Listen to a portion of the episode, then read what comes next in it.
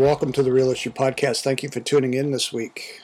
This week is what I think is known for many Bible believing Christians who hold to a pro life view as the Sanctity of Human Life Sunday. And what we mean by that is that we believe that life is sacred and it's actually in commemoration of a Supreme Court decision back in 1972 where the Supreme Court made a decision to make abortion legal in this culture.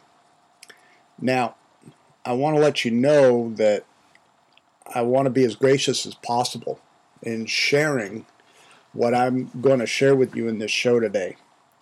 I want to let you know that I am not being condemnatory toward anybody who has had uh, an abortion. I am I do not advocate blowing up Planned Parenthood facilities. I don't advocate that at all. I, I believe in shutting them down. I will tell you that much because I believe it's a money making racket. And it's also very much detrimental to our understanding of human life and our culture. Now, I have actually been involved in conversations. I was involved in conversations with a staffer at a local college uh, a couple years ago during the time of the primary, where I had a student ask me a question of a particular candidate in their pro life position, and I'm my telling them that they weren't electable because they were a one platform wonder.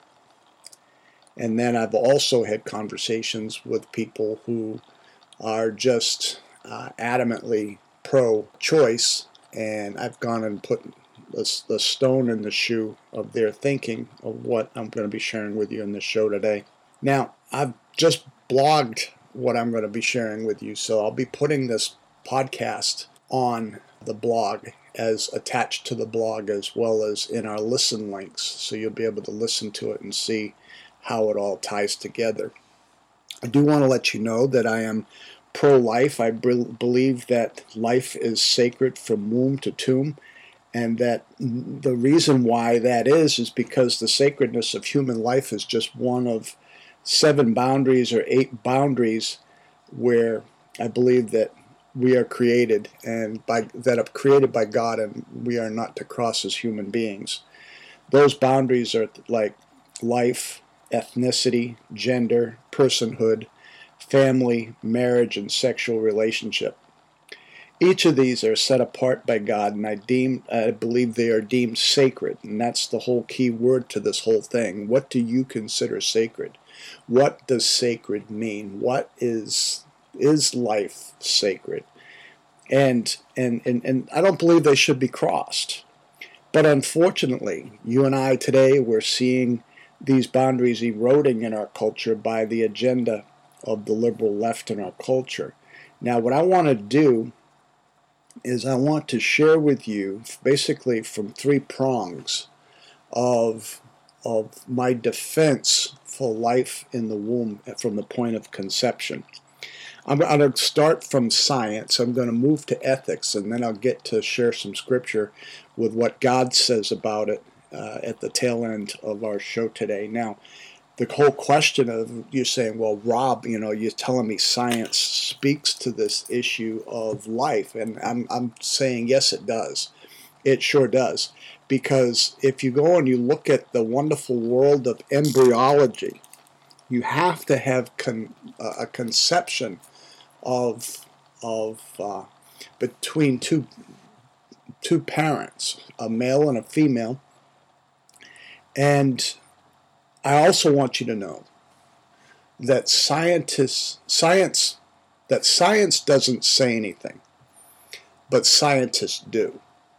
And your worldview will determine how you interpret and how I interpret the scientific results. Now, what you'll see, or what you'll hear, I should say, what you'll read in the pod in the blog, is that the end game that we are seeing in our culture today is a cross between the matter of personal convenience and selfishness as a result of one's personal promiscuity and the financial gain of the abortion industry in spite of the reality of this matter. Now, in order to start this whole thing, as I just mentioned, you have to have two people come together physically, and conception has to has to take place. When conception happens, there is the DNA of the man being combined with the DNA of the woman. Now, the question is whether or not that which has been created from the physical union has DNA of its own. And I, my position is that it does have its own DNA. And, and I'll speak to you more about that in just a moment. And folks, it is, I believe, a scientific fact through the wonderful world of embryology that when conception happens, that the fertilized egg by design sets up shop, figuratively speaking, for the next 10 months on the uterine wall of the mother. I don't think that's an accident. It just doesn't float out there and all. It sets up. And then, of, of course, meiosis and mitosis and cell division happens, and I'll share with, more with you on that in just a moment. At the same time, that fertilized egg also has DNA of both of the parents and contains several key characteristics which fall into what biology and physiology textbook would consider the life system. Um, what is a life system? What is determined by a life system? Life system. If you look at the typical physiology book or the or the or biology books that are in high school uh, biology classes and and and college physiology classes, you would see these characteristics, and I'm going to give you eight of them, where you can understand why this position is vital, vitally important, even from the scientific perspective. Now, you're thinking, well, Rob, you're a Christian, you're a Christian apologist. Shouldn't you start with the Bible? Well, when you have a conversation with somebody who has maybe had undergone a termination of a pregnancy or somebody who holds this volatile position of being pro abortion, you don't want to start with something that they will not agree with. So, what I do is I start from science, and I'll share with you at the end how this all happened um, with, with a conversation I had and show you how it all works. So, let's move to the eight things that I, I believe are, are deemed in the biology textbooks. And the first one is that living things, you know, living beings, living things, things that have life in them, even from plant, fish, fowl, and human, and rutabagas, um, have cells. They have cells. And of course, a single cell organism uh, single cell organisms have everything they need to be self sufficient. In a multi, multicellular uh, organisms, and I'm not talking about your cell phone, specialization increases until some cells do only certain things, and this is where uh, mitosis and meiosis, cell division, actually happens. Number two, under the science umbrella here, if you will, living things are organized at different levels of, of organization. Now, that sounds like it's kind of redundant using the word organization or organized, but when we look at living things, we see that they must be able to organize simple substances into complex ones. Now, there is a an atomic, molecular, and select cellular organization that is found in all living things. When it comes to cell organization, we see structure from several levels, from the very smallest building block of the cell to more com- to the more complex. And let me uh, give us the list and some of the things that happen here with regards to all of this. First off, when we talk about the cell, as I just mentioned, that the cell is the smallest unit of life.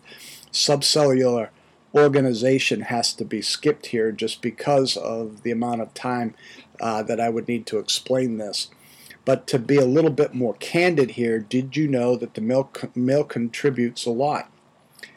Uh, one sperm cell, if you will, uh, has 37.5 megabytes of DNA information in it, and the cell is the smallest building block of life. But no matter what kind of cell one is talking about, it is packed with information. Information is the key building block for communication. If there is information, there must come it must come from somewhere, or, if I may, someone. The second uh, little building block here I want to talk about is tissue. And when we talk about tissue, tissue comprises of a group of cells is comprised of a group of cells that perform a common function. Now, you have organs that are groups of tissues that perform a common function, which means that organs work in conjunction with other organs known as an organ system, which comprises of groups of organs that perform common fun- a common function. Many of us have heard of the term organism. Now, that is just simply uh, a complete living thing or living entity. And to get a little bit more detailed, organisms also organize at several higher levels, like populations, communities, and ecosystems. The third building block I want to bring in here is this whole idea of living things having heredity.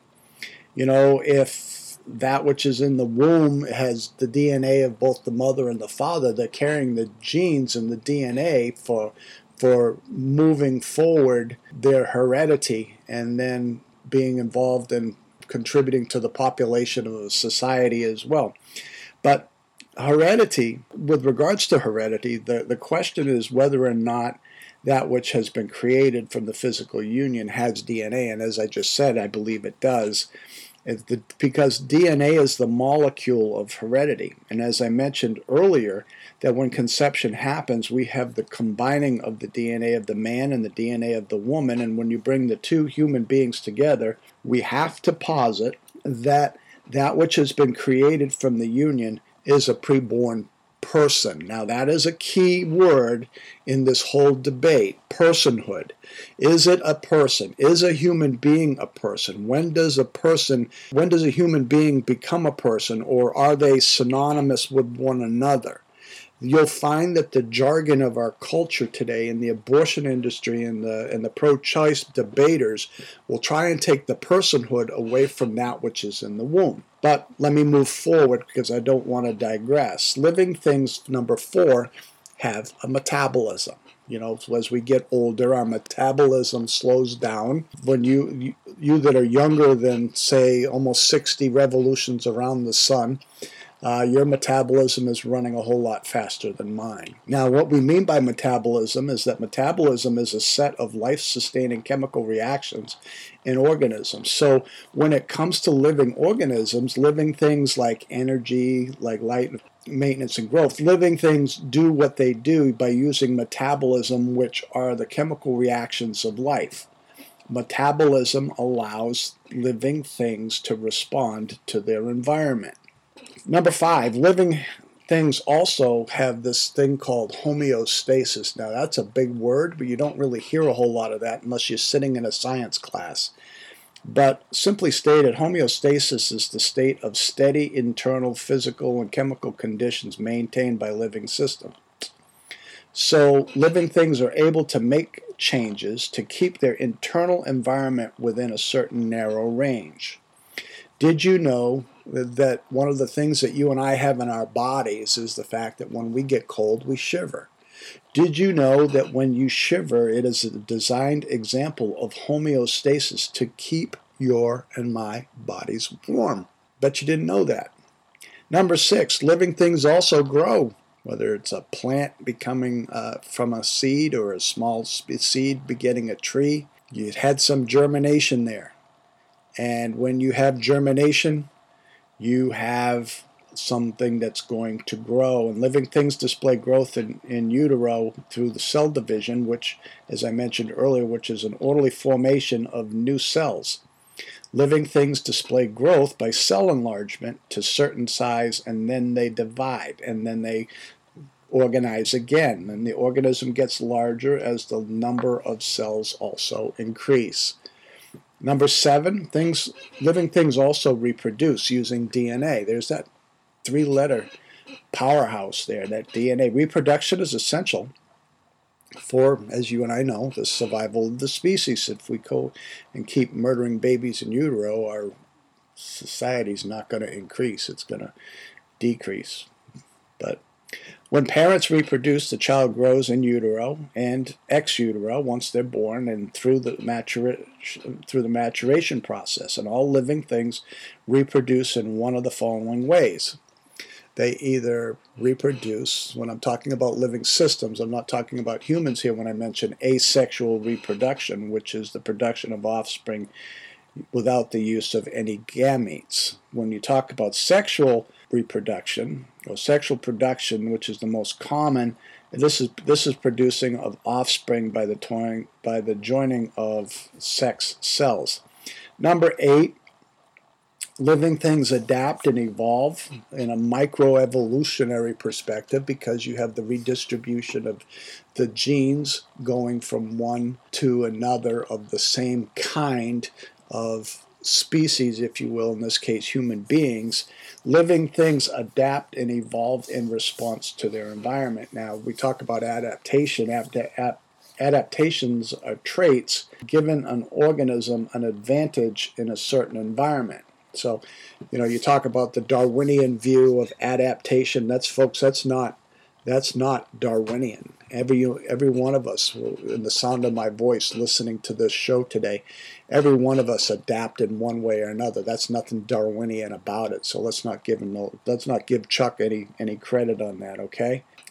So you also have variation of individuals, and, and that is important for the healthy for a healthy species, and because without it, a species cannot adapt. So when we look at what life is from the domain of the scientific, as I just given you these eight pieces of building blocks and just mentioned some things, I am using this to approaching the sanctity of human life issue because you start from a scientific perspective where some people like to start because they don't they think they don't have faith well i don't have faith to be trusting in naturalistic science so i i, I have a healthy understanding of the relationship between faith and science but as again as i mentioned in the beginning this is not only an argument I'm using to approach the sanctity of human life. I'm going to move, and when we come back from the break, I'm going to go on, I'm going to start dealing with the two major things that are going to be important to this argument. So we'll be back in just a moment. Hello, this is Rob Lundberg from the Real Issue Podcast. Thank you for tuning into this show this week. We'd like to ask you to do us a favor and go to Apple Podcasts or iTunes, whatever platform you're listening to, and give a review. Give us five stars and help us move up the review scale so people will get more exposure to the Real Issue Podcast and the Real Issue Apologetics Ministry. We'll be more than happy to share with you more about what this show is all about and what our ministry is all about. Also, be sure to subscribe to the Real Issue Podcast so you'll be able to listen to more shows and get more equipped as we go out to give our world heaven. Thank you for tuning in and enjoy the show.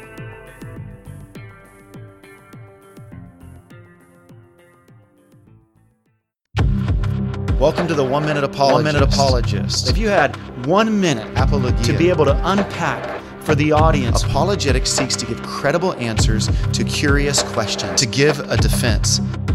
is abortion sin? The greatest war in our culture today is taking place in the womb. In fact, more casualties have taken place in the womb than any other location in human history. Since Roe v. Wade was passed in 1973, there has been a staggering 50 million abortions in America alone. No doubt abortion is one of those hot button issues of our time, but we need more voices for the voiceless. Just because something is legal doesn't make it legit. Some plead abortion is necessary for the mother's health or for rape cases, but rape cases only make up 1% of all total abortions, and a woman's health is the case only 3% of the time. This means that 96% of all abortions simply take place because the father or mother isn't ready for the child. So, why is abortion justifiably wrong? First, because all human beings, either in the womb or outside the womb, are created in God's image. This means we are to value all life equally, be it life in the womb or deformed life outside the womb. Scott Klusendorf explains through the use of the acrostic SLED the difference between a newborn and a preborn. He describes it this way size, level of development, environment, or degree of dependency. Secondly, abortion is wrong because it breaks the sixth commandment. The Bible says, You shall not murder in Exodus 20 13. Amazingly, even in our culture, if a person murders a pregnant person, they can be tried for double murder. Why is it considered murder if it wasn't the mother, but if it's the mother, it's simply called her choice? Furthermore, many women and men have experienced the hurt of abortion and have undergone tremendous emotional, spiritual, and physical health problems due to the trauma. Thankfully, if you have been a prisoner of your own guilt due to abortion, the gospel provides a grace based solution. At the cross, we can all drink from the well of God's unconditional forgiveness.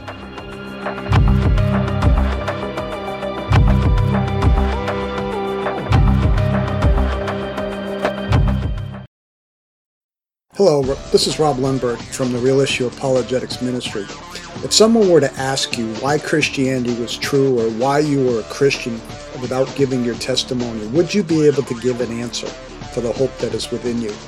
At the Real Issue Apologetics Ministry, we train you to be able to give an articulate answer as to why Christianity is true through workshops, training seminars, and open forum question and answer sessions. If you would like more information about how we can help you, call us at 540-424-2305 or email us at realissueapologetics at yahoo.com.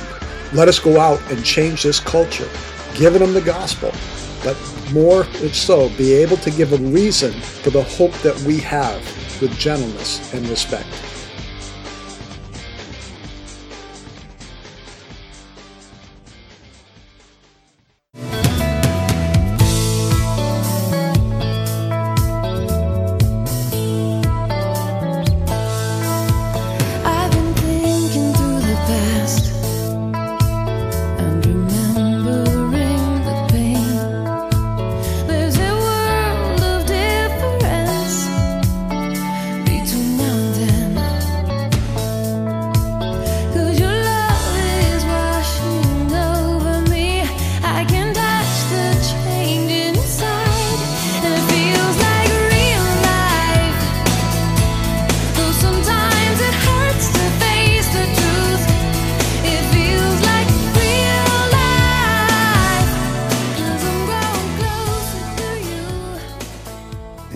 Welcome back to the Real Issue Podcast. Thank you for holding in there with us. That was uh, Out of the Gray, uh, which is an old uh, husband wife group, Scott and Christine Dente, which I think I, I, I love the lyrics in that song because, you know, when you get real life, it sometimes there are things in our lives that are making it hard to really come to facing the truth and that's what that song is all about but we're talking about the the defense for human life in the womb at the point of conception. This pat, the previous section, I, I, dealt with the whole idea of science. I want to get to something a little bit more practical, and this is probably some of the most devastating parts of the argument. I know this middle prong is probably the most devastating part to the argument, and that is because it deals with ethics and it deals with practical. You see, if science actually shows that that which is in the womb from the point of conception is a human life. Now you have some ethical challenges that you have to face. And those ethical challenges that you and I have to face day in and day out really make up who you and I are. And folks, as only through a biblical worldview you'll be able to understand where we're going with this. Honestly, I, I know that I've had some staffers at a local college, I've gone and uh, addressed this question when I've been confronted.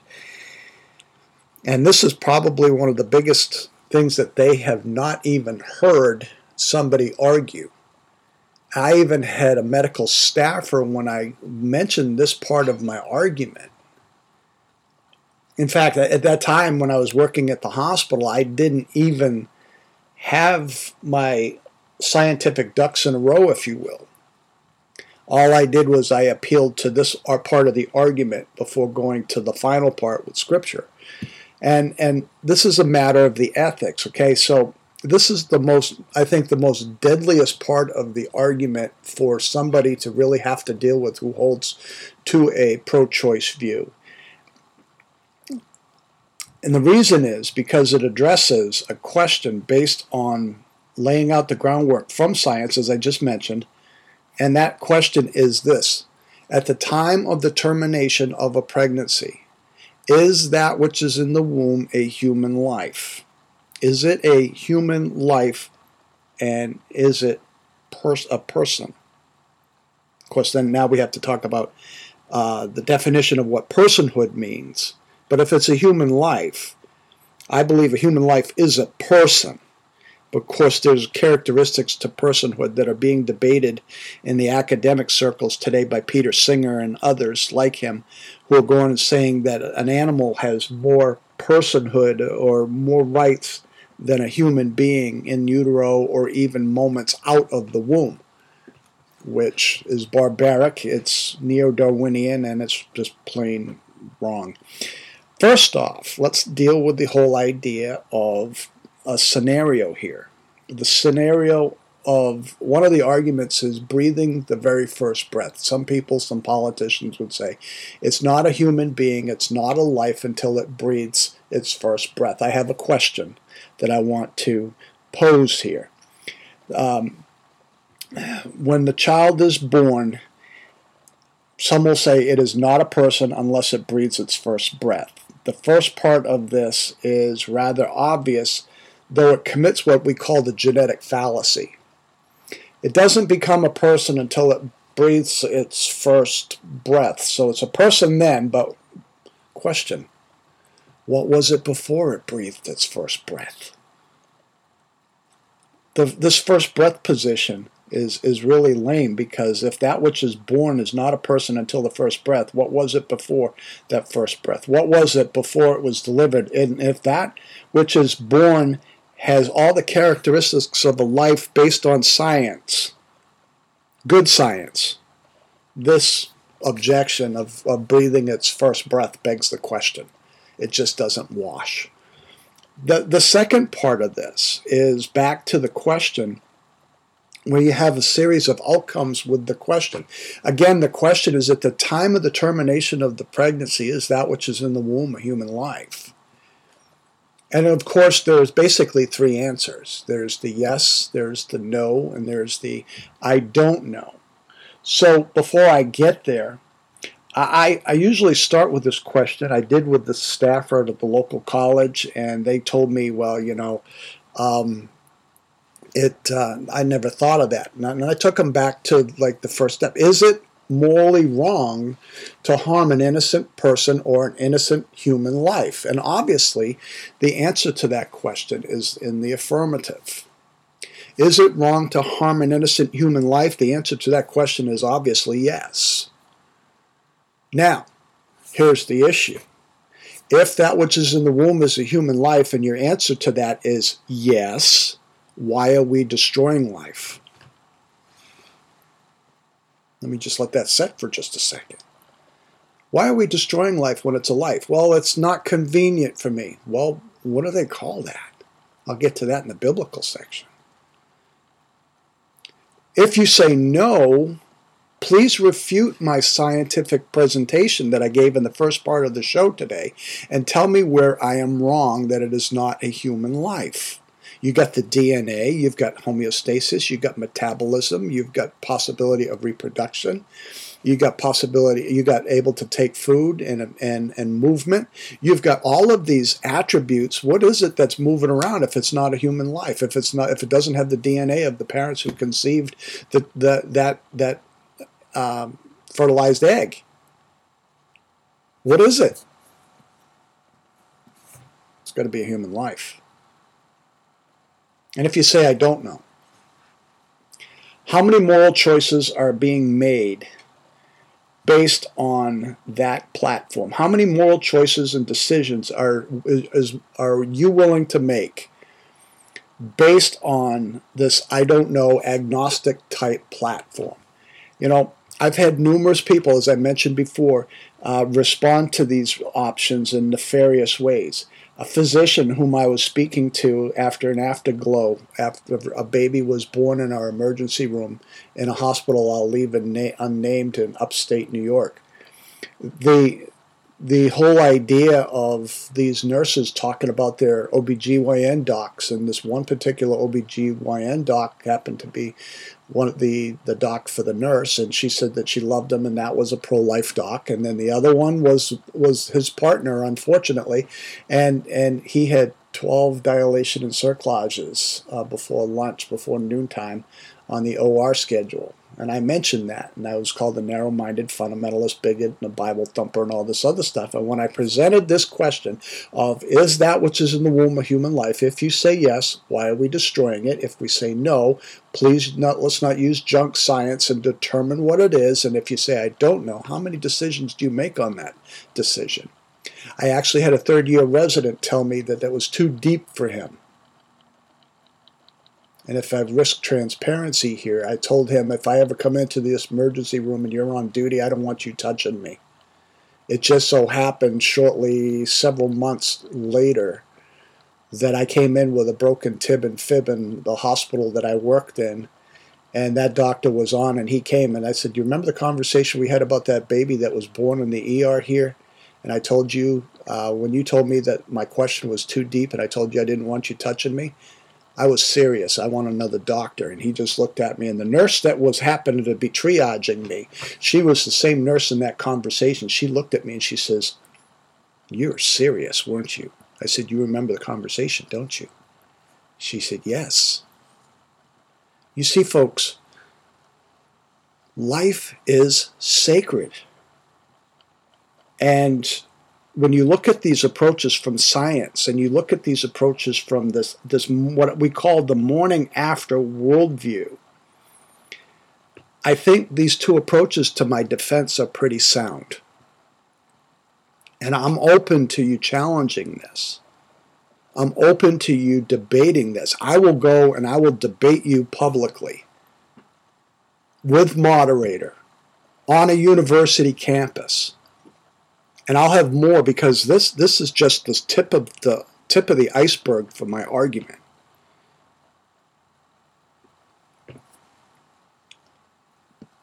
The Christian worldview is the only worldview that answers this whole idea of life being sacred.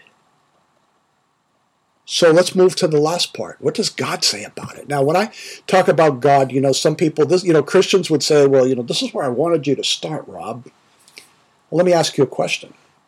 When you're talking to somebody who's a happy pagan, if you work in a hospital or if you are, are in a conversation over coffee at, at, uh, at the local coffee shop,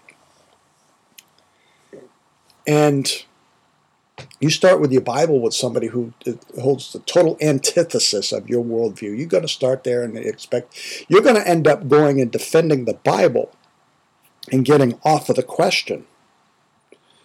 This approach, we really need to take this approach from science to ethics to to what the what Scripture says, and I believe the Bible. Now the question here is, what does God say? Well, Rob, you're talking about God, you know what do you mean by God? Well, I'm talking about a God that exists. That, you know, when you talk about God, God is holy and, and God sanctified or made holy, created a sanctity for human life. Let me say, if I had not already, I believe in the sanctity or, or sacredness of human life from womb to tomb, and I believe that this is because God has said it that way. Now, let me get to the point. When I say God, I am speaking of a God who is reflected in Scripture, who is spaceless, timeless, immaterial, powerful, moral, personal intelligence, the sustainer, creator, first cause, who is loving, all present, all knowing, and all powerful. And he, he's the creator of the universe. Sounds like the God of the Bible, doesn't it? I believe these attributes do reflect the God of the Christian scriptures known as the Bible. So, how does God look at life? Let me just share with you a few passages, and I, I kind of expounded on this a little bit, and and I know this is a, a Christian podcast, and you know we we need to appeal to Scripture when we talk about this issue. First off, let me say first and foremost that God is the beginner of human life by creating the first human being. In Genesis chapter 2, verse 7, we read that the Lord God formed man from the dust of the ground and breathed into his nostrils the breath of life, and man became a living being. Being there is the Hebrew word nephesh, which is the Greek, which is the Greek when I was Hebrew. it's the Hebrew word for soul. He became a living soul. So there's a soulishness that is there. And that soulishness is a reflection of another one where we talk about the second one here that God created us in his own image and his likeness, uh, soulishly speaking, having the attributes that reflect his nature on a semi transcendent scale we read in Genesis 1, chapter 27, where it says that God created man in his own image. In the image of God, he created him male. He created him male and female, he created them. Now, the image of God, I'll have to have a whole different show on what that means because you have Mormon theology that has a totally different view. Word faith theology has a totally different view of what the image of God looks like in a human being. I'm not going to talk about that in this show today. But I will deal with this, and if you email us at realissueapologetics at yahoo.com, I can answer that question for you via email. Let me move to the third one here. God considers the blood of humanity sacred. Now, you go to Genesis chapter 4, verse 10. We see this after Cain kills his brother Abel. And he says, uh, God says to Abel, What have you done? The voice of your brother's blood is crying to me from the ground. Now that you are cursed from the ground, which has opened its mouth to receive your brother's blood from your hand. And in Genesis chapter 4, verse 15, we read, So the Lord said to him, Therefore, whoever kills Cain, vengeance will be taken on him sevenfold. And the Lord appointed a sign for Cain, so that no one finding him would slay him. This would later come forth as one of the last of the six commandments where we read, as you heard Bobby Conway in the commercial say, you shall not murder. That word there in the Hebrew, actually those verses in the Decalogue where you hear no, uh, you shall not do, and then fill in the blank, whether it's uh, murder, covet, whatever. It's only two words, no murder. No volitionally taking the life of another human being. In other words, you are playing God when you murder somebody. You are determining whether that life is worthy of living and worth of uh, that person's life worth va- no value. You're making this, the statement that there is no value to that person's life and that it needs to be snuffed out. You, you, you see this whole culture of death in the, the pro choice and pro abortion movement. And you see, God has, um, you know, a- atheists will look at this and they will um, say, well, you know, you say don't murder. What do you do with Abraham going and telling his son, telling God telling his to kill his son? Sacrifice his son. What do you do with that?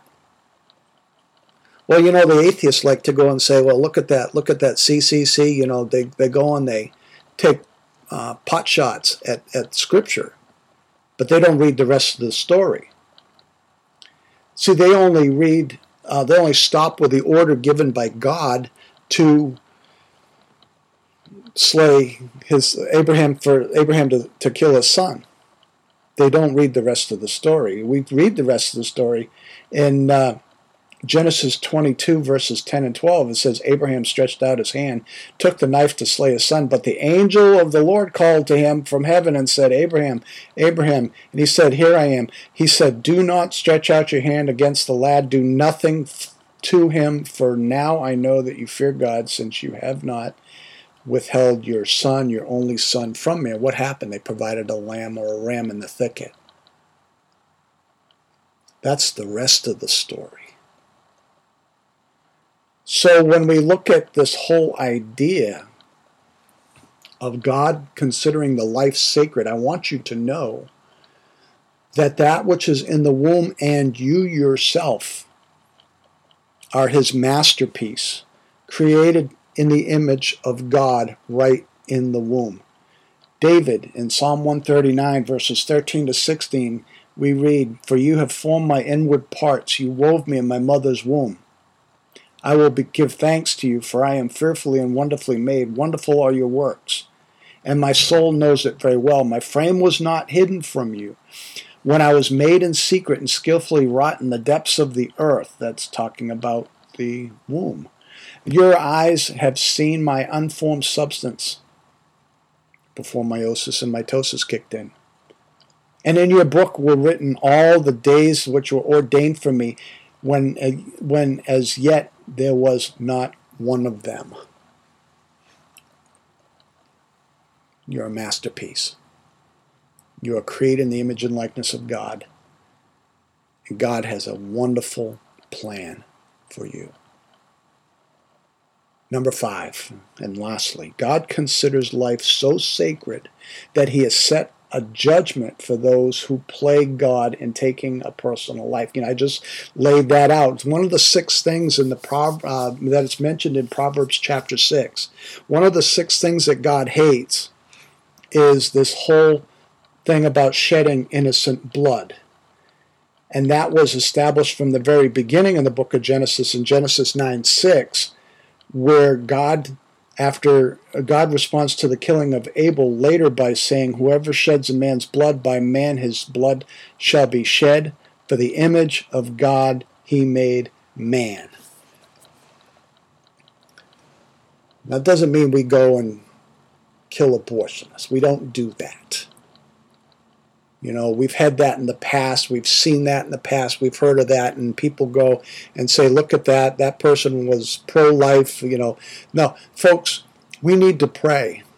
We need to pray for these uh, these people who are warriors that are standing on the street corners on public arenas, public domain. The subject, the side, the sidewalk in front of the Planned Parenthood is not private property. It is public property. People walk in public. They're not going and walking from one part of it where the borderline of a, of a Planned Parenthood property, and then all of a sudden you got a certain length of space, and then all of a sudden it becomes no longer Planned Parenthood's property. No, it's not the way it works. The public, the, the sidewalk is public property. We need to pray for those that are going and doing, having prayer vigils in front of Banned Parenthood or Planned Parenthood, whatever you want to call it, um, because abortion is dangerous. There's nothing safe about it. We need to pray for them, and maybe God might be leading you or I to go and join them. I don't know. That's between you and the Lord. But let me let me wrap this up. Let me wrap this up. I am sure that, like I said earlier, more could be stated. And you know, this is just the tip of an iceberg. This is material from the blog that you can read on uh, roblundbergapologetics.com, so you have a copy of it. Of this, basically, it was a script for our show today. But as one who believes in the sanctity or sacredness of human life, I believe that what we are seeing in our culture is a holocaust of the preborn, all because of convenience and liberality of what one does with their body. But what I've presented here, I think, is a strong three pronged defense from science, philosophical ethics, and theology that life in the womb is just that a human life from the point of conception. Now, I've been presenting this argument in the past. I've been doing it, like I shared with you, in conversations and um, over the last 20 years in the medical community, in the arena of conversations. I've had this argument wrapped up uh, and packaged, and I finally put it on in the blog. But folks, science is on the side of life. Ethics is on the side of life. And lastly, the creator who created life is on the side of life, and he has deemed it sacred. Let me ask you some questions as I wrap up this show. What side are you on? Is it morally wrong to harm a person, an innocent person? Is that person a human life? And at the time of the termination of a pregnancy, is that which is in the womb a human life? Folks, friends, these are the questions before us. How are you answering them now, and how will you answer them as a result of hearing what I've shared with you in this show today? Please know that if you're re- if you are listening to us and you've followed us this far, you can read the blog. And I want to let you know that if you have had an abortion, there is forgiveness, as you heard Bobby Conway uh, share in one of our commercials. There's a relationship that you should look into, and that's with your uh, your your Creator Himself, who came as a man in the form of Jesus Christ and died, shed His blood for you, so that you wouldn't have to shed yours or or shed another's. He loves you. The wages of sin is death, but the gift of God is eternal life through Jesus Christ our Lord. And if you have any questions about knowing Christ and wanting to know more about this Christian walk, you can go to my website at, at roblundbergapologetics.com. I have a link at the top called Get Real Get Real Life. That the link at that page on the top of that page will lead you through what I am talking about here. Also, if you have any questions and you'd love to interact with what you've heard today, you can email us at realissueapologetics at yahoo.com. I want to thank you for listening and thank you for engaging our show today. This is the Sanctity of Human Life Sunday across our country. if you are um, in, in, in church and you listen to the Real Issue podcast, please share this with your pastor. We would love to come to your church and share more about the Real Issue Apologetics Ministry. And we would love to share more with you about how you can present this case through a PowerPoint presentation. We'd love to be able to uh, interact with you. Again, thank you for interacting with our show today. And as we get ready for next week, I think, hopefully, hopefully, uh, some of you um, who know us have been asking when, asking my wife, when are you going to be on the show? Uh, she's coming on soon. Okay, hang in there. but I want to thank you for listening today, and I want to thank you for praying for us, and thank you for uh, your faithfulness and listening to the show. And uh, we'll be back with you next week. You know, this we got another whole week ahead of us, and uh, pray for us as we are uh, praying for change and some things that are happening in our walk and our life uh, pray for our spiritual growth. That's one thing. That's always a good change, but uh, a change in the in the great direction. But also pray for the direction of the ministry because uh, we're praying for more time, more time to be able to do uh, a more high quality show. Maybe do some videos, uh, talking about some smaller uh, smaller videos, like a minute, two minute videos, answering a question that our audience can that our audience asked, or um, or just um, doing videos for quick topics. So that's what we're what we're looking to do. So as you go through this week, as you go out, as you're in your workplaces, as you're in your arenas where God has placed you, be loving, be gracious, but more importantly, live out that gospel life that Christ died for yours and my sins, according to the scriptures, that he was buried and he rose on the third day, according to the scriptures. We walk in the resurrection power of Christ. And as you go out this week, listen to what people are saying. Be bold, gentle, reverent, and loving toward the person should you engage in the conversation.